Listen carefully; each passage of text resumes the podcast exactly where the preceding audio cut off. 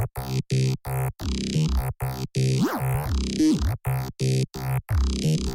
you.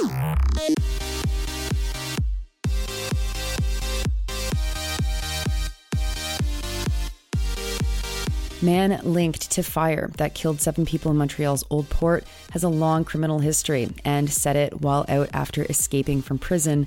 The Vancouver police arrest two people and raid an office and two houses while hassling the Drug User Liberation Front's safe supply work. Radio Canada investigation finds that many temporary foreign workers are still being charged exorbitant fees to come to Canada, and at least 27 dead in Mexico after Hurricane Otis slams its Pacific coast. Good morning. It's Friday, October 27th. It's Friday. I'm Nora, and here are your headlines.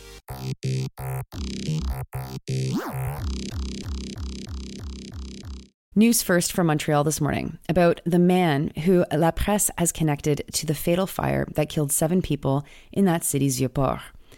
The people were living or staying in shoddy apartments built in a heritage building, many units that had been turned into illegal Airbnbs, where hallways led nowhere and there wasn't enough fire escapes.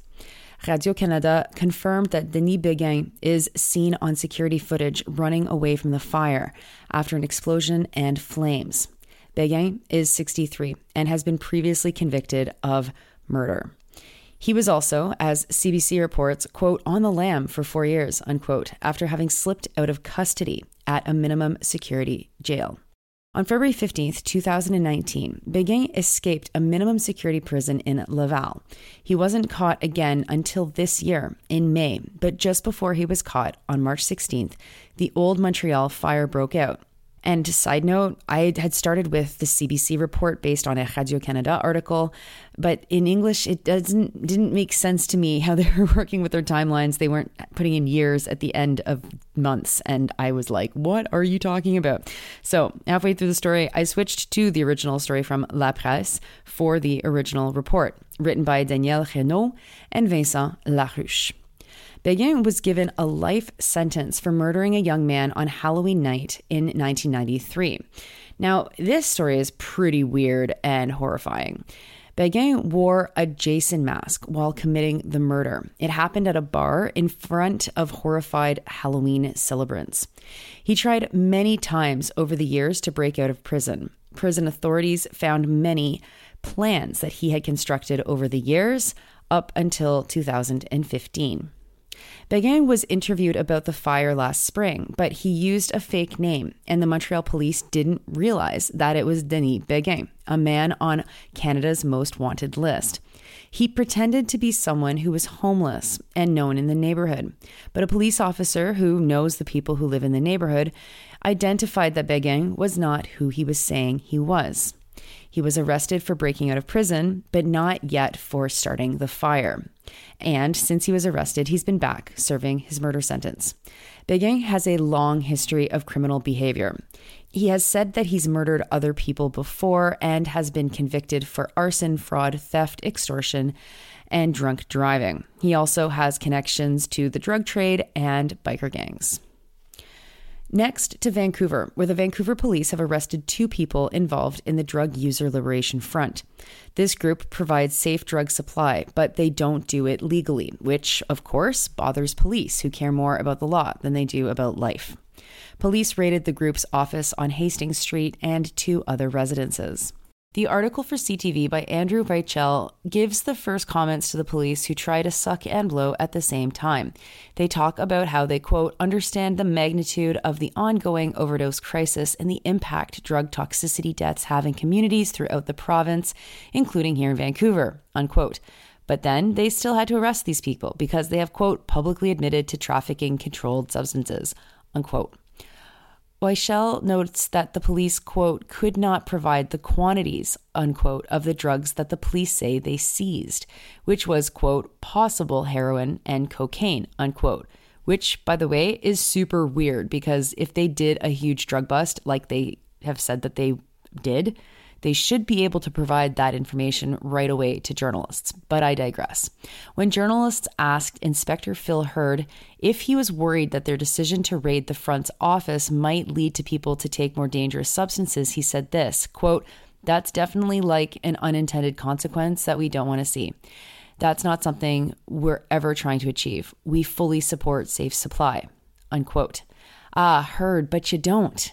Because otherwise, you'd be raiding the offices of the most energetic lawyers in the city for trafficked cocaine. Anyway, Weichel contacted two founders of the Drug User Liberation Front for comment, and one replied to say that they wouldn't comment. The two people who were arrested were immediately released without charges. They haven't been identified. The Drug User Liberation Front sells drugs that they test to make sure they aren't poisoned.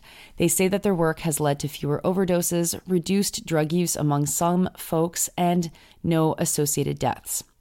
British Columbia has about 5.6 deaths per day due to toxic drugs. Next to a Radio Canada investigation into how much money Filipino workers are forced to pay to, to come to Canada through the exploitative temporary foreign worker program. In Quebec, most temporary foreign workers come from Guatemala, followed by Mexico, but in third place is the Philippines. The investigation by Chantal Levine follows the story of Anne Lee Natchez, to highlight just how much people have to pay to be able to come to Canada through the Temporary Foreign Worker Program.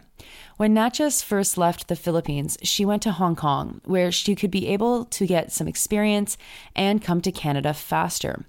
After she had been in Hong Kong for six years, she was led to Emily Chan, the owner of a group called the Hong Kong Canada Nanny Employment Consultancy. She was connected to Montreal lawyer Leon Benmergui and had to pay $5,500 for his services, an amount that is equal to a year and a half of salary in the Philippines. Anne Lee borrowed the money from her family and arrived in Montreal in 2019. She was lucky to have access to this money to get her here, but of course, not everyone is. Then there's a story of Jesus who fell into heavy debt trying to come to Canada to work, which was his dream, and hopefully someday bring his family. He was asked to pay about $15,000 to find a job in Canada. He's worked for 16 years outside of the Philippines and he's been all over the world. In 2019, he was in Saudi Arabia, where he heard about a man in Montreal who could bring him to Canada. Jesus worked as a truck driver and was connected with Sergei Korsanov, immigration consultant and recruiter, in particular, a specialist in the trucking industry. Korsanov works with Alfredo Escandor, who is a trucker and Filipino, and together they operate a company that does not have a permit to operate in the Philippines as a recruiter. It's illegal in Quebec for employers and agencies to ask for recruitment fees from temporary foreign workers, and it's been illegal since 2020. Companies also need a valid permit from Quebec's Workers' Health and Safety Board, the CNRSST. And the federal government has the same policy, but Radio Canada has found that forcing temporary workers to pay to come to Canada is a practice that has not yet stopped. Korsanov has been paid between $2,000 and $3,000 per trucker by trucking companies that he places. They also have to pay for market impact studies that the federal government insists on per employee. Lawyers in the article argue that the law might exist to try and stop fees through this process, but it has no teeth or it isn't enforced. And so this kind of exploitation continues to happen. Employment and Social Development Canada told Radio Canada that they received 565 complaints related to recruitment last year. The CNRSST told Radio Canada that they didn't know if they've received any complaints. Neither Canada nor Quebec issued a single notice of violation of the law. And finally, to Mexico, where Hurricane Otis has killed at least 27 people. The storm hit Mexico's Pacific coast. It was a Category 5 storm when it hit Acapulco and the state of Guerrero. The storm rapidly turned into a Category 5, picking up strength very quickly before slamming the coastal region. The storm also knocked out communications, which has hampered rescue efforts. Acapulco's airport is shut down as the storm knocked out their control tower and blocked road access. Those are your headlines for Friday, October 27th. I'm Nora. Listen, you're in Winnipeg. We got tickets for you. We are coming to Winnipeg on November 24th. West End Cultural Center. Get your tickets at thepointofsale.com. Just search Sandy and Nora live in Winnipeg. We hope to see you there. You're listening to this podcast at sandyandnora.com on the Real News Network podcast feed and everywhere, anywhere you get your podcasts. I hope you have a wonderful weekend. I hope you have some time off. And as always, I'll talk to you on the other side.